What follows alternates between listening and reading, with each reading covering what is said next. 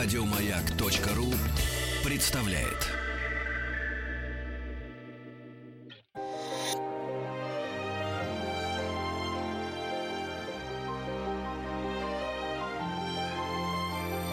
Собрание слов Фёклы Толстой Добрый вечер, это программа «Собрание слов». Я приветствую всех слушателей радио «Маяк». У микрофона Фёкла Толстая. Э, и сегодня мне бы хотелось, чтобы предстоящий час э, мы посвятили замечательному писателю Михаилу Пришвину. Дело в том, что вот 4 февраля его день рождения, и в этом году 145 лет э, со дня появления на свет Михаила Пришвина. И сразу представляю вам гостью нашей сегодняшней студии Яна Зиновьевна Гришина. Здравствуйте. Здравствуйте. Здравствуйте. Добрый вечер. Э, ведущий научный сотрудник Дома-музея Михаила Пришвина. Э, надо сказать, что этот Дом-музей входит в состав Государственного литературного музея как один из отделов. А, а вообще это прекрасный дом в селе или деревне Дунина под Звенигородом. Правильно я говорю? Деревня, да. Да, деревня. деревня. Чудесно. Я помню, как э, вот мы с вами встречались, и как вы э, с таким воодушевлением рассказывали о, и об этом доме, и о хозяине этого дома, о Пришвине. Я очень рада, что, что сегодня мы, слушатели «Маяка», можем немножко, немножко познакомить... Э, с этой фигурой, потому что э, Пришвин, все всегда говорят, ну, Пришвин, это про природу, это про белочек, это про зайчиков, э, какие-то детские, детские рассказы, э, но вообще эта фигура немножко больше, чем вот это наше очень простое так, такое ассоциативное представление. Пришвин – зверушки. Э, прав, правда же? Ну да, действительно, в, в таком коллективном сознании, как говорят, да, народном, вот Пришвин да. остается до сих пор певцом природы. Так его в советское время аннотировали везде, от энциклопедии до детских учебников. Да. Он действительно много писал о природе и детских рассказов. И детские рассказы остаются на своем месте, но у них тоже есть особенность, потому что иногда ты читаешь детские рассказы собаки и понимаешь, что это вообще обо всем. Вот это, вот это Пришвина. Да. А можем ли мы вспомнить, как, как, вот, что, каковы, какие ваши любимые пришвинские детские рассказы? Детские рассказы ужасно люблю о собаках. О собаках. Первая стойка, ужасная встреча. Э, вот это такой щенок у него был Ромка, Нерль, э, Анчар. Конечно, один из самых любимых собачьих рассказов. И тоже такой и взрослый, и детский. У Пришвина очень трудно разделить э, вот на какие-то такие вот ячейки, которые бы друг с другом не сообщались. Ведь Пришвин еще, еще э, то, то есть можно еще так себе представить, вот вы говорите про энциклопедии, советское время, и кажется, что э, певец природы это такая, это такое убежище, где можно спрятаться а, от всей этой страшных э, советских требований к писателю к литературе. Но Пришвин же начал писать о природе еще до всякой революции. И что, что почему, почему для него это так было важно? И в чем, собственно, в, вот как бы его пришвинский особый взгляд э, на природу? Откуда это все взялось? Ну, взялось, наверное, откуда все берется. Талант и глаз, и душа. И у Пришвина э, в первых его произведениях природа выступает такой же силой, э, такой же таким важным миром, в котором живет человек. Они какие-то равноправные такие союзники. Природа для Пришвина зеленая природа. Зеленая природа всегда была для него таким свидетельством, что жизнь пронизана смыслом. Причем свидетельством, которое для каждого открыто, доступно каждую минуту, каждый день. Откуда у него вот это такое, сейчас бы сказали, экологическое сознание? Вот он вырос э, в, в, на, на природе. Кто его научил так любить природу? Ну, научил все-таки, знаете, мне кажется, что это все-таки человеку дается. У Пришвина э, он так впечатан в природу. Вот просто, э, ну, мы каждый день говорим, допустим, э, вернее, даже не говорим, а делаем. Открываем занавеску на окне. У Пришвина вдруг читаешь и запись. Каждый день открываю занавеску на окне, как будто переворачиваю страницу новой захватывающей книги. И вот есть такая запись, это октябрь, это уже осень. Это уже Москва, шестой этаж. То есть что можно видеть осенью, в октябре Да. из окна. А у него такая запись. Сегодня открыл занавеску, и что-то там было такое, что я долго смотрел, смотрел и не мог оторваться. И чувство такое от этой записи, что какие-то вот такие жилы протянуты, что если так их вот перерубить, ну, я не знаю, погибнет. Вот такая впечатанность в природу. Я скорее хотел вас просто у- узнать, как, как прошло детство Пришвина и э, почему он так Ну, детство, кон- детство, конечно, прошло на природе. Он родился на окраине города Ельца, имение Хрущева. Он был родом из купцов, но дед его выкупил имение, разорившееся Орловского дворянина. Поэтому был старый яблоневый сад, липовая аллея. И были крестьяне, которые учили охотиться. Но даже не сначала не охотиться, а э, был такой любимый его, просто близкий очень приятель, Гусек по прозвищу крестьянин, который э, мечтал поймать белого перепела. И считал, что он такой певучий, что купец отдаст за него огромные деньги. Это какая-то редкость белый перепел? Да, серые Спрашивает все, человек серые 21 века. Я Да. уже не понимаю, какие должны быть перепелы. Серые все, Ага. серые все. И они вместе с гуськом вот он уходил рано, до солнца. Это вот, кстати, до солнца вставал, как потом вставал всю жизнь. Вот. И утром даже не видно было, какой перепел попал в сеть. И когда они возвращались, еще с надеждой, что это будет белый перепел, и гусек открывал, а это был снова серый.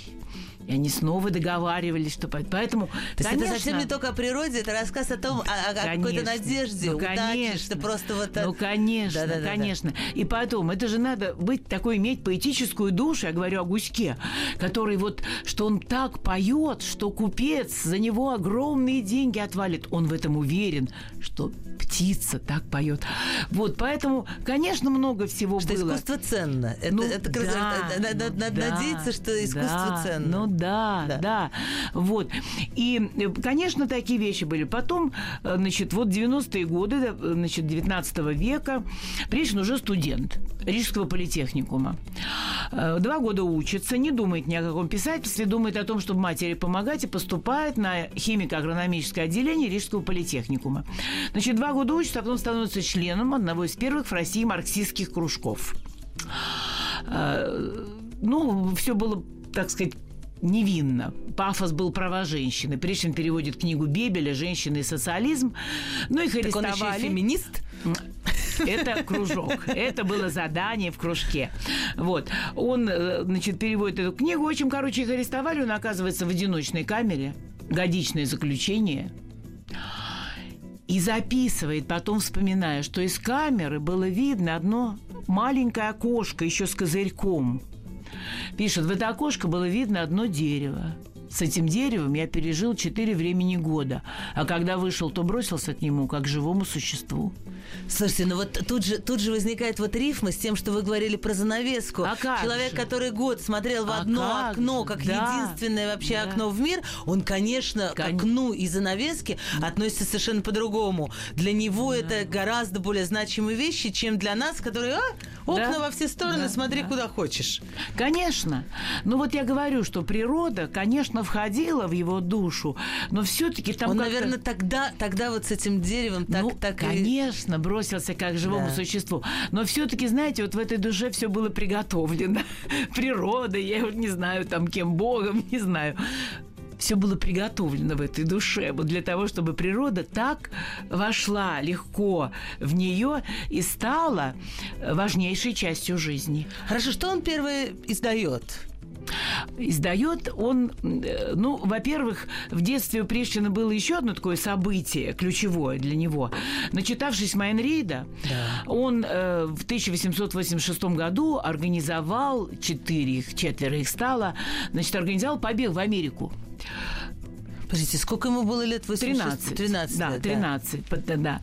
Вот. Ну, такой побег в Америку. Это вообще, действительно, Май- Майнрида перевели в 85 году, или уже даже, может быть, по-моему, даже раньше перевели, но переиздали собрание сочинений, и все русские гимназисты повально бежали в Америку. Это вот Докуда добежал Пришвин из Да. Ельца? Когда они начали рисовать по э, реке Сосне которая впадает в Дон, и вообще хорошая река, э, ну, почувствовали, что на лодочке никак. Вот, поэтому куда-то повернули, и вроде в Азию получилось. Поэтому этот побег у Пришвина называется то в Америку, то в Азию. Но тогда он дал ему название. Вот из четырех мальчишек именно он назвал этот побег в крайне пуганных птиц. Да. И когда 20 лет спустя он уже европейски образованный человек, потому что после тюремного заключения нельзя было продолжать образование в России, он уезжает в Германию, там заканчивает университет. Европейски образованный человек, бросивший свой европейский диплом в 1905 году и в Петербурге начал совершенно новую жизнь, он знакомится с, с этнографами и едет в этнографическую экспедицию на север записывать северные сказки. Начало века наша русская элита открыла народную культуру. Пришвин возвращается не только с этими записанными сказками, э, но и с путевым дневником, который становится его первой книгой.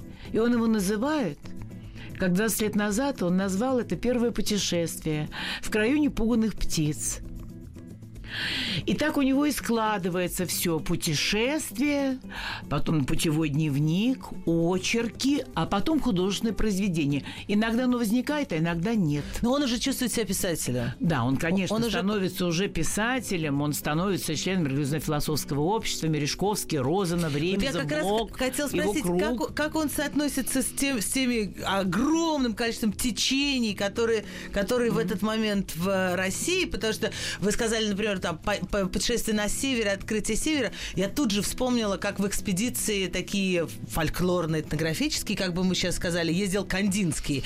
И, э, то есть специально беру примеры совершенно другой, да. из другого искусства, mm. и как какие-то, mm-hmm. не знаю, прялки народные, зарисовки, лубок, да. это все въезжает да, Кандинскому конечно, в мастерскую да. и на его работы, э, и мы все это, мы все это видим. Пришвин также записывает записывает, ну, кандинский художник, да, да а Пришвин писатель, поэтому он записывает песни, сказки, и это весь пласт языка, север, да, это, конечно, потрясающие глубины еще не тронутого культурой такого языка. И это Опять все же, непуганные птицы. Да, да, это все входит в его первую книгу, потому что это путевой дневник, он записывает встречи с людьми. Это целая, она такая полуэтнографическая вот как бы книга. А, в Петербурге он да, становится членом религиозно-философского общества. И как-то вот... Э, как относятся его, его коллеги к тому, что он пишет? Э, Замечательно. Первые... И, да. Достаточно а? ли это... А. Потому что если представить себе Мережковского и так да. далее, но это все не про природу. Это а. все про другие сферы, большие и высшие. Да. Ну, как бы, знаете, Пришвин интересуется на севере не только природой, он интересуется и религиозными исканиями народа, а там в основном сектанты, да, староверы – вот. А это уже в круге интересов Мережковского и религиозно-философского общества в целом, потому что начало века – это э, проблема, конечно. Э, да, секты, ну, просто их огромное количество. Но еще важно, и... что, ты, простите, mm-hmm. просто, что, да. что север вообще совершенно другая, вот мы, может быть, забываем сейчас mm-hmm. об этом, совершенно другая вообще культурная э, mm-hmm. часть, гораздо более свободная, совсем, потому что там, мне кажется, что это влияет на людей на север. И то, что туда уходили старо, старо староверы. И то, что там никогда не было да. вот этого, то, что в основной России, да. вот этого крепостного права, там люди из другого теста просто совсем. Ну, конечно. И Пришвина они страшно интересуют. Пришвина они страшно, страшно интересуют. Он чувствует вот эту э, поиск Бога живого. Не все благополучно в начале века в официальной церкви. То есть яйца красили, куличи пекли. А вот э, со свободой, Пришвин где-то записывает, нас водили толпой причащаться в гимназии, мы становились неверующими. То есть проблем было много. И Достаточно религиозный... вспомнить э, историю mm. с э, Львом Толстым и его ну, уж, конечно, высказывание. Уж, конечно, да, да, конечно. Вот. Поэтому Пришвин возвращается в Петербург э, и в религиозно-философском обществе его первую книгу и потом вторую через год опять поездка на север за волшебным кулаком новая книжка. Ее встречают с огромным интересом. Первые э, рецензии он получает письменные и устные от Философова, который сказал ему мысли вам хватит на всю жизнь пророчески, надо сказать. Вот, от Блока, от Гиппиус, от э, Иванова Разумника, Ремезова. Uh-huh. То есть это его круг. И э, он, конечно, и восхищается на вот ранний, может быть, мы перейдем к дневнику. Кон... Мне уже хочется сказать, конечно, конечно. что это было время, э, которое для Пришвина, как он пишет, день год в моем развитии. День, год, День, в... год в моем развитии, вот с этими людьми, и в этом потрясающе, это же наш, да, ну, культура начала века. Я просто хочу сказать, ее. Да. Угу. Простите, я просто да. хочу, так сказать, сноску на полях сделать для, для наших э, слушателей. Дело в том, что вот мы начали с того, что все знают Пришвина, э, значит, природа, детские рассказы, но э, благодаря усилиям, э, вот в том числе э, Яны Зиновны Гришиной, с которой мы сегодня говорим, э, вот сейчас открывается постепенно, потихоньку, год за годом, совершенно невероятное наследие Пришвина, которое всю, э, всю его жизнь было закрыто, и в, и в течение всей советской власти, конечно. Это многолетний, подробнейший дневник Пришвина, который он ведет с какого года? С 905-го. С 905 до... Э, Последнего дня своей жизни в 54 году. Вот, вот такие полвека, mm. причем, представьте, наполненные какими, какими событиями, mm. полвека с 5 по, по, по по середину 50-х. А, и вот э, я знаю, что вы э, вместе с э, вдовой Михаила Михайловича начинали разбирать эти дневники и готовили к публикации. Ну, было нас несколько человек, и я как бы еще была, конечно, просто, ну, девчонкой, чтобы так говорить, поэтому я начинала как раз. А Валерия Дмитриевна после кончины Михаила Михайловича на свои руки приняла этот тайный его дневник. жена. Да, это Валь... тайный его... дневник да, всегда был. Тайный дневник, который был всегда тайным. И я просто очень хорошо помню, помню, что когда я появилась в Дунине, уже была наша вот заведующая нашего музея Александра Рязанова. Да. Она была литературным секретарем Валерии Дмитриевны. Вот они, собственно, и начинали расшифровку дневника, которую Валерия Дмитриевна вела сразу после смерти Михаила Михайловича начала. Но главное, что у нее было два этих чувства. С одной стороны, Валерия Дмитриевна так горестно всегда говорила о том, что никто не знает, какой писатель на самом деле Пришвин. И страх, что кто-нибудь узнает.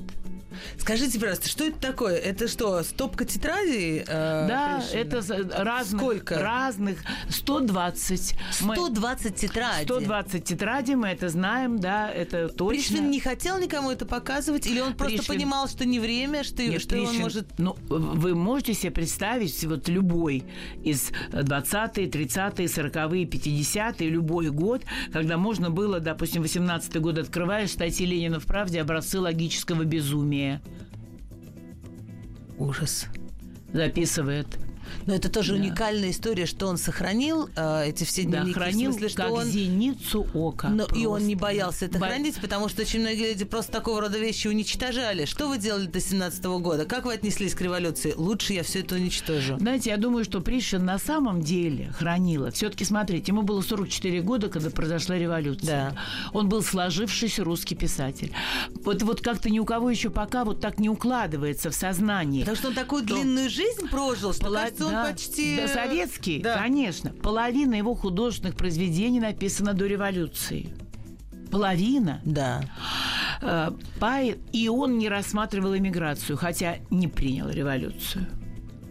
Не рассматривал иммиграцию. Считал, Хорошо, что изживать это надо здесь.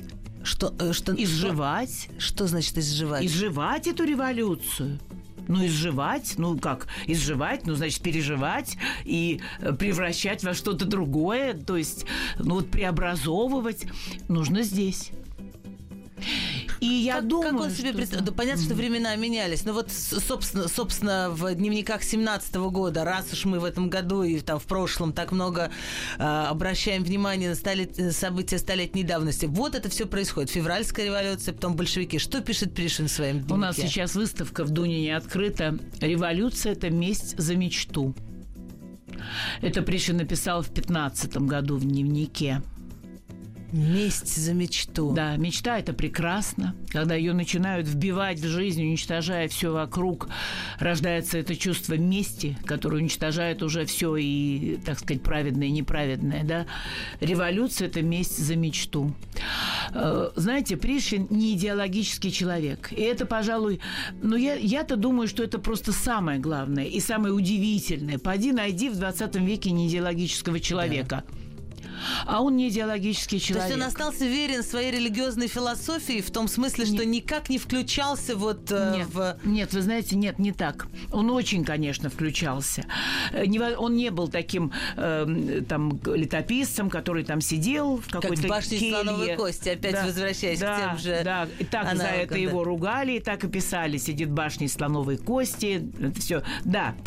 Э, нет, не был. Писал, что я хочу жить, как все хорошие люди. Не хочу быть человеком особенным. Это ему удалось. Э, нет, но знаете, вот есть, например, такие записи, причем их три, по-моему. Значит, где-то пишет. «Э, Мне было 8 лет и 36 дней. Мамы не было дома, по лестнице бежали и кричали «Царя убили!» Александра II, да. освободителя. И нянька причитывала, теперь пойдут мужики на господ с топорами пишет, с этого момента встал передо мной вопрос. Ну, я думаю, из разговоров дома, да. но он этого не пишет. Но все-таки это надо было запомнить. С этого момента еще с такой 8 лет. 8 лет и 36 дней, еще с такой, да. с такой детализацией. Да, да. да это да. один раз он так С говорит. этого момента? С этого момента встал передо мной вопрос, почему такого хорошего царя-освободителя убили тоже очень хорошие люди. Понимаете, он всегда это чувствовал. Вот мы его любим очень. То наши... есть вот эти очень хорошие люди, в смысле, что они боролись за какую-то свободу, и, те, и, и вроде другие. бы идеи есть... у них хорошие, а убивают а тоже очень хорошего человека. А, понимаете, вот, э, то есть, ну, государственники, реформаторы, они редко, но они бывают. И эти там революционеры или там сейчас мы говорим диссиденты, да, они должны быть, иначе все превращается сейчас в. Сейчас мы говорим оппози- оппозиционеры. Или оппозиционеры. Диссиденты это мы в советское время Ну, говорим, неважно. Да. Вот эти люди, которые вот как бы, они должны быть, иначе все превращается в болото и застывает в таком каком-то непонятном там, да, вот, ну, застывает просто. Поэтому они должны быть. Но нет поля, где эти люди разговаривают. Вся наша история идет, кто кого скорее убьет. Причем то одним удается, то другим.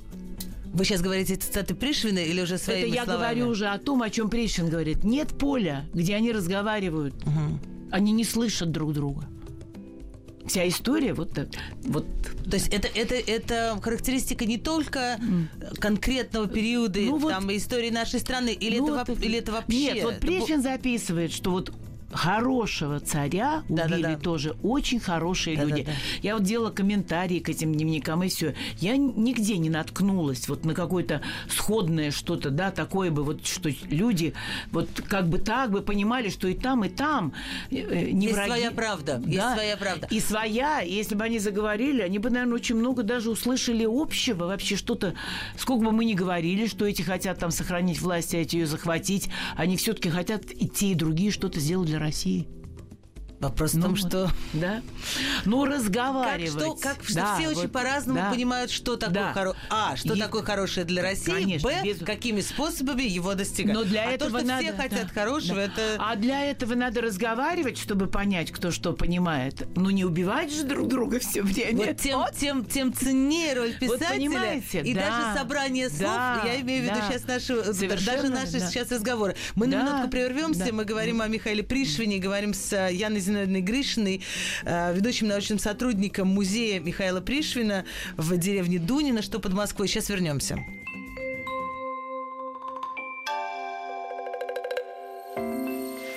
Собрание слов Фёклы Толстой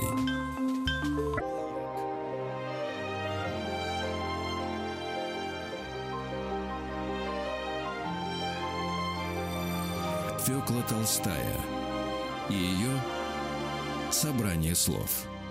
4 февраля день рождения Михаила Пришвина, э, замечательного писателя, которого мы больше всего знаем по детским рассказам, по его опи- описаниям природы. Его всегда называли пи- певцом природы.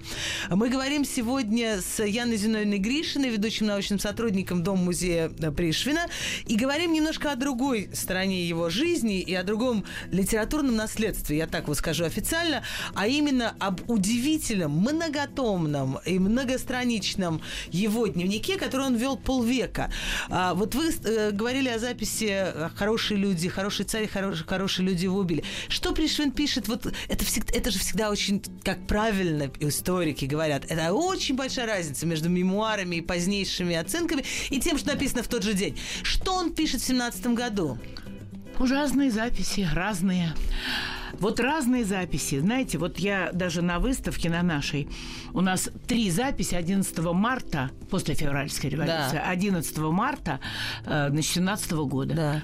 Совершенно с разным настроением. Одна запись идет о том, значит, что Невский, праздничная толпа, настроение как будто Пасха. Солдаты лепят какие-то бумажные цветы на груди, на живот. Не хочется сворачивать с этого Невского, из этой толпы уходить. Вот это одна. В этот же день это какая картина, да? Сразу какую написано картину? Да. Солдаты, бумажные да. цветы. Цветы. Да, да, да. да. В этот, в же, этот день. же день записывает толпа идет за военным. И настроение ее опасно. Арестовать слышится.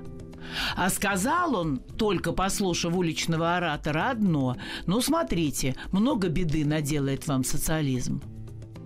В этот же день. Да. То есть вот. такая уже начинается агрессия. Вы понимаете? В, э, вот в октябре 17 да. года что он пишет?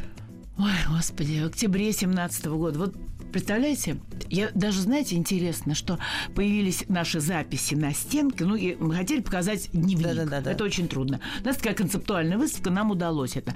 Вот когда записи эти, которые я все время знала и восхищалась, появились на стене, я вдруг увидела их совершенно другой смысл. Значит, запись 10 октября, ну, старый стиль, значит, уже куда-то туда, близко к 25-му. Да. А, значит, он пишет в трамвае. Э, значит, простая женщина подошла к важной барыне, подняла ее вуальку, и эта барыня сказала, вот так они понимают свободу. Угу. И я подумала, а как они должны понимать свободу?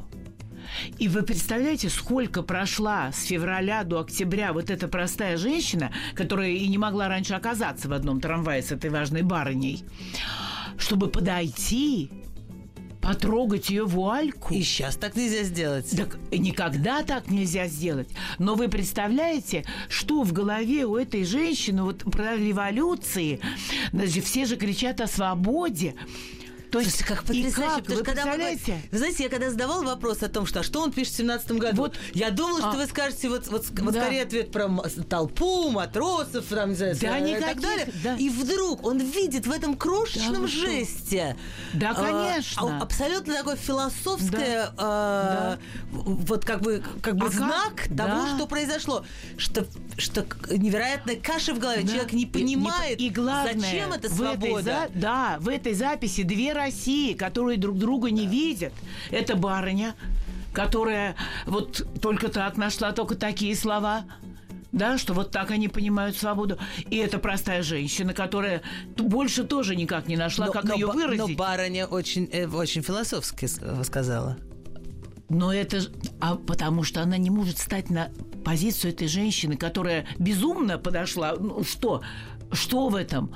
Но вот, а как она должна понимать? А она, наверное, даже вообще не понимает, что это такое. Это свобода, это простая женщина. То есть две да. России, которые... Вот, представляете, в этих двух женщинах. А 17-й год заканчивается потрясающей записью. Пришин приходит к Ремезову, а у него э, такая белоруска, э, значит, простая девушка, значит, такая Настя в белом платочке, которая все время сообщает новости, которые слышат Она что, у него в доме работает или что? У Ремезова. Ну да, да, да, да, да, прислуга.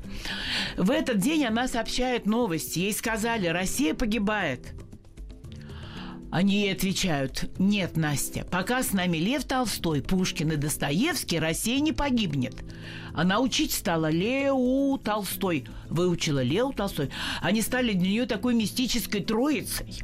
Она спрашивает, а они нами управляют? Они ей отвечают, да нет, Настя, в том-то и дело, что им не дают власть, но все-таки они с нами.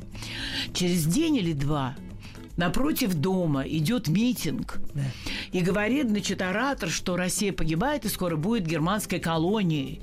И Настя в белом платочке э, прорвалась, значит, к этому э, и прервала его и сказала, не верьте ему, товарищи, пока с нами Лео Толстой, Пушкин и Достоевский, Россия не погибнет.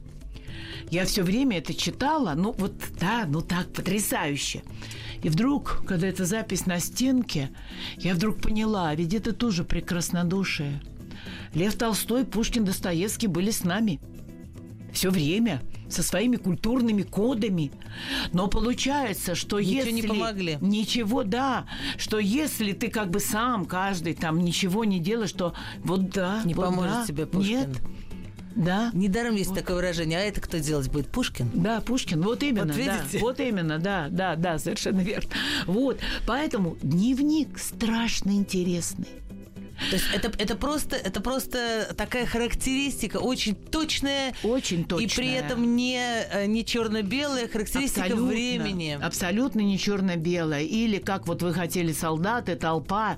Да, толпа, конечно, он пишет, что сначала толпа охвачена общим чувством, все наше все наше. А потом, и запись такая, он пишет, не зная, что такое священное мое, чувство собственности, не зная его, не зная, что такое священное мое, сразу перешли к этому нашему, и Пришвин пишет, горилла вырвалась из клетки. Это наша гориллина. Кинулись в этот зимний дворец, срывать стали, значит, эти самые э, светильники, которые оказались не золотыми, а, значит, позолотые, бронзовыми да. и так далее.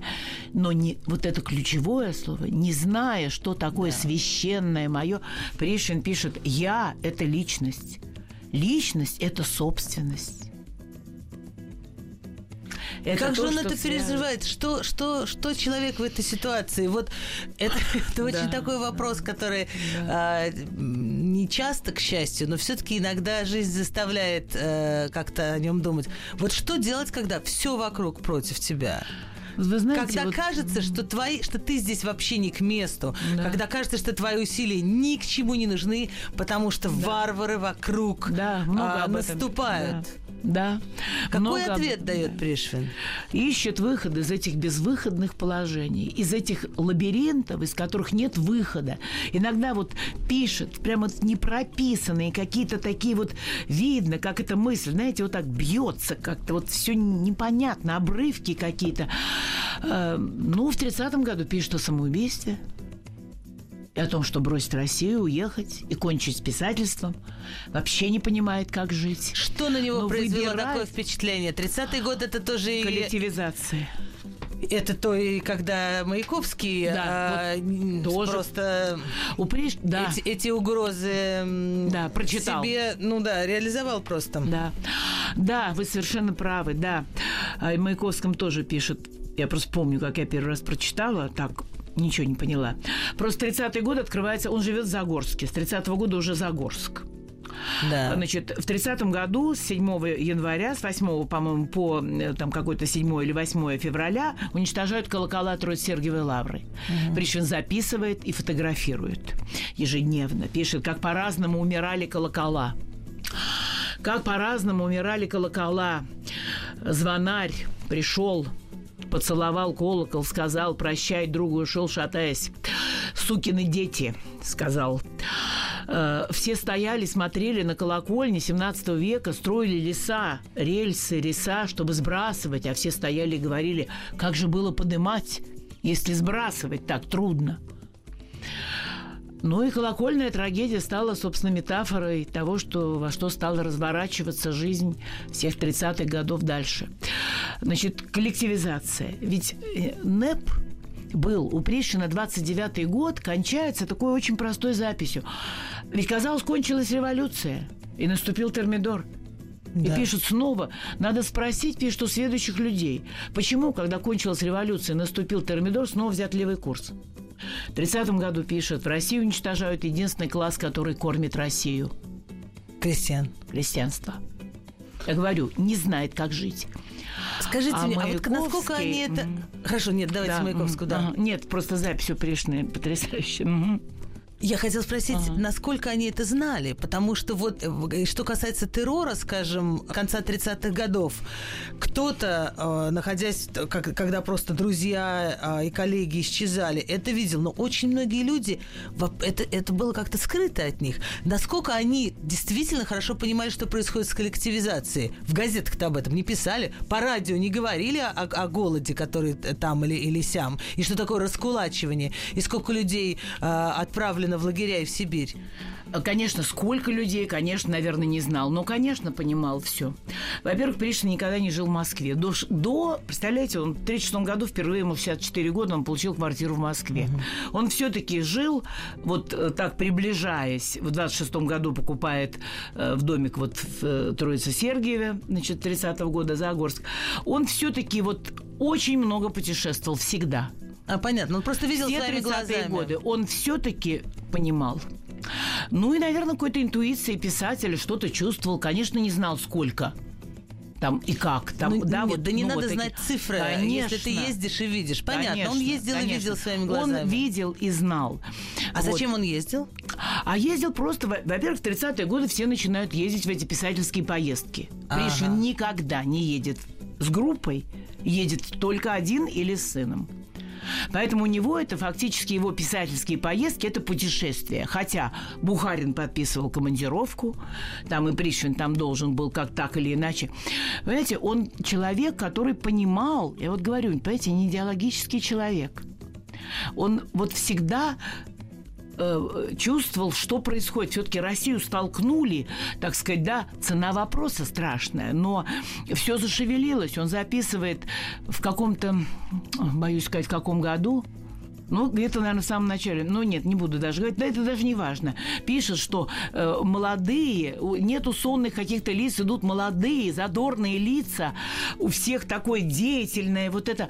Ведь э, э, как бы большевики воспользовались этим подъемом э, вот в народе после революции. Ну, а как? Ну, прорвало же. Ведь сколько людей-то вышло, мы знаем из революции потрясающих.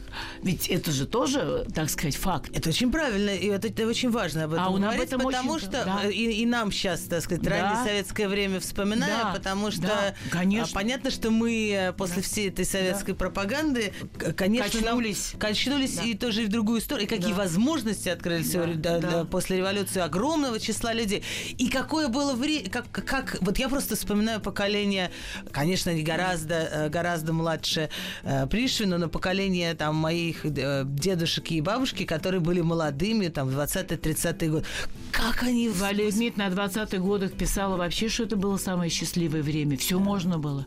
Ну, до, ну, понятно, до конца НЭПа. Ну, видимо.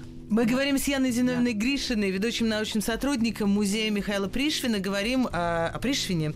Э, и 4 февраля его день рождения, 145 лет эм, исполня... с, э, с того времени, когда он родился. Мы сейчас через минутку-другую вернемся еще. У нас будет на наше собрание слов 5-6 минут.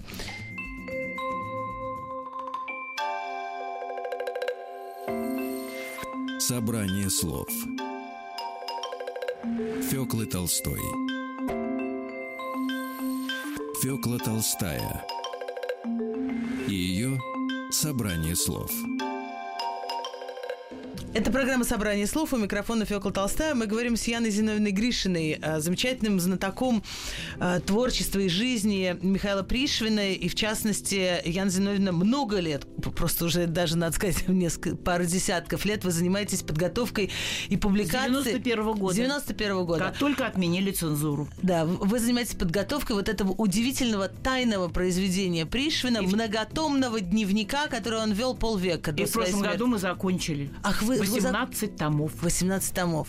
Вот теперь это, теперь это открыто для, для всех, а э, я еще спрашиваю, Ян Зиновна, где можно так как-то хотя бы познакомиться с этим. Вот э, Facebook э, Дома музея в, в Дунино, вот там, там, там всегда выкладываются, вы выкладываете какие-то цитаты, цитаты из этого дневника. Вы обещали сказать, как он реагирует на смерть Маяковского в 30-м году. Необычно. Вот я помню, как я первый раз прочитала. Пишет, Маяковский застрелился и спас всех нас. Почему? А потом, Объясните ага, это. А потом поняла. Кто-нибудь вздрогнул. Первый поэт. Советский, ну, да, певец воспевал, да. Кто-нибудь вздрогнул, вписали это в свой идеологический ряд. Через несколько лет он пишет, дали ему площадь, сказали «рычи». То есть он понимает, что когда любому противостоянию ответ только смерть, это бесполезно. И Пришвин еще более утверждается в том, что ты можешь противостоять этой власти вот только сохраняя вот эту внутреннюю свободу. Никогда не писал на заказ. В то же время хотел говорить с молодыми людьми, записывая смена поколений происходит под свист молодежи – ну, может быть, это кому-то не нравится, но это так. Он хотел говорить с новыми людьми, и поэтому он хотел вписаться в эту новую жизнь. Знаете, никогда не было такого скепсиса относительно там прогресса, что можно ожидать. Пишут, прогресс нельзя любить, им надо пользоваться. Пишет, русский человек сует машину душу и саботирует в работе. А он, он, он, он как бы здраво рассуждал, что не надо, не надо душу в машину, просто, нужно. просто деталь да, туда засунуть и заготовку получите деталь. Да, конечно. Это, и... это, слушайте, это гораздо шире просто машины. Не конечно. суй душу туда, куда не надо, конечно. русский человек. Ну, конечно. Какая хорошая конечно, фраза. Конечно. В то же время записывают, они хотят человека сделать машиной, а мы хотим машину одушевить. Ага, ага. значит, и то, и то, Все и понимал, то, и то. понимаете? Или пишет, цивилизацию невозможно остановить. Ее надо культурно обживать. И экологические, так сказать, идеи защиты природы у Пришвина тоже не укладываются. Вот даже до сих пор все, что говорится вокруг, я все время думаю, господи, ну почитали бы Пришвина 20-е годы. А, а что защит... в отношении так модной э, экологии сейчас он... А вот он в 20-е годы записывает. Сохраняется первобытное отношение к природе. Взять все у нее наша задача. Между тем, был же паритет. Человек, ну, окультуривая природу и да. наступая на нее, становится человеком. Но до тех пор, пока на стороне человека не оказалась машина – Пишет, природа теперь, как малое дитя, она умоляет человека о защите. То есть требуется такое он пишет это в 20-е годы, да. но сейчас все-таки вот это, ну, эта идеология, да. вот этот да. подход принят, вот, наконец да, осознан, наконец, да. спустя да, 80 век. лет ну, да, да, после, почти после век. Да. Да. Понимаете, он понимает, да, что требуется переосмысление, фундаментальное переосмысление взаимоотношений человека и природы. Потому что на стороне человека ну, сила машин, ну и так далее. Да, да. Понимаете, и там такого очень много у Пришвина. Скажите, а был ли вот, как вам кажется, из, э, наверное, к сожалению, уже последний мой вопрос, э, Яни Гришиной, с которой мы сегодня э, говорим о Пришвине, вот когда вы прочита, прочитали все эти 18 томов или 120 тетрадей, вот с каким чувством он уходил из этой жизни? А, он был счастлив, эта жизнь состоялась, ему было горько из-за того, что за окном то, что было, а, или это не важно, какой строй вот, знаете, за окном? самое частотное слово у Пришвина – личность. И он понимал, что сохранить свою личность – Ему вот в жизни э, досталось две вещи, которые он считал. Я знал, что знал, последние годы записывает, даже последний, 53-й, я знал, что был счастлив, да, он пишет, как нелегко жилось и как удалось уцелеть. Но я хочу в биографии представить жизнь свою как счастливую, потому что знал, что был всегда близок к природе и знал, знал, что жизнь – это счастье. Мне кажется, нам просто нечего добавить к этому. Да. Хотелось бы мне, конечно, сказать еще о том, что как природа была для него спасающая, так была спасающая любовь. И ему она тоже досталась. Слушайте, ну это просто надо отдельную программу об этом сделать, да. потому что как же мы о любви-то не поговорили. Да, действительно. А последняя запись в его дневнике такая, за несколько часов до кончины. Значит, это 16 января, 15 января, в ночь на 16 он скончался, 54 год. Пишет, на улице деньки э, значит, на улице минус 15 сверкают чудесно. Опомнился и почувствовал себя здоровым. Как хорошо. Спасибо большое. Я очень благодарю Яну Зиновину Гришину за этот невероятный рассказ о Михаиле Пришвине, и очень надеюсь, что если он вам понравился, и вы где-то недалеко от Москвы и Звенигорода, то вы приедете в Дунино э, и услышите еще рассказы, не, не менее интересные, и увидите все сами. Спасибо большое, всего доброго. Всего доброго.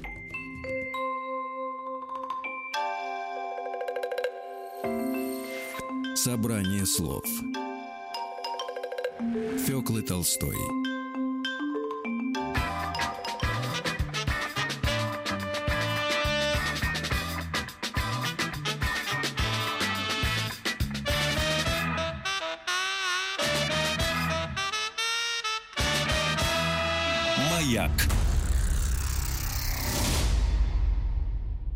Я чувствую после прогулок и плавания, что молодею. А главное, что телесными движениями промассировал и освежил свой мозг. Константин Эдуардович Циолковский. Ученый, изобретатель. Мы... Еще больше подкастов на радиомаяк.ру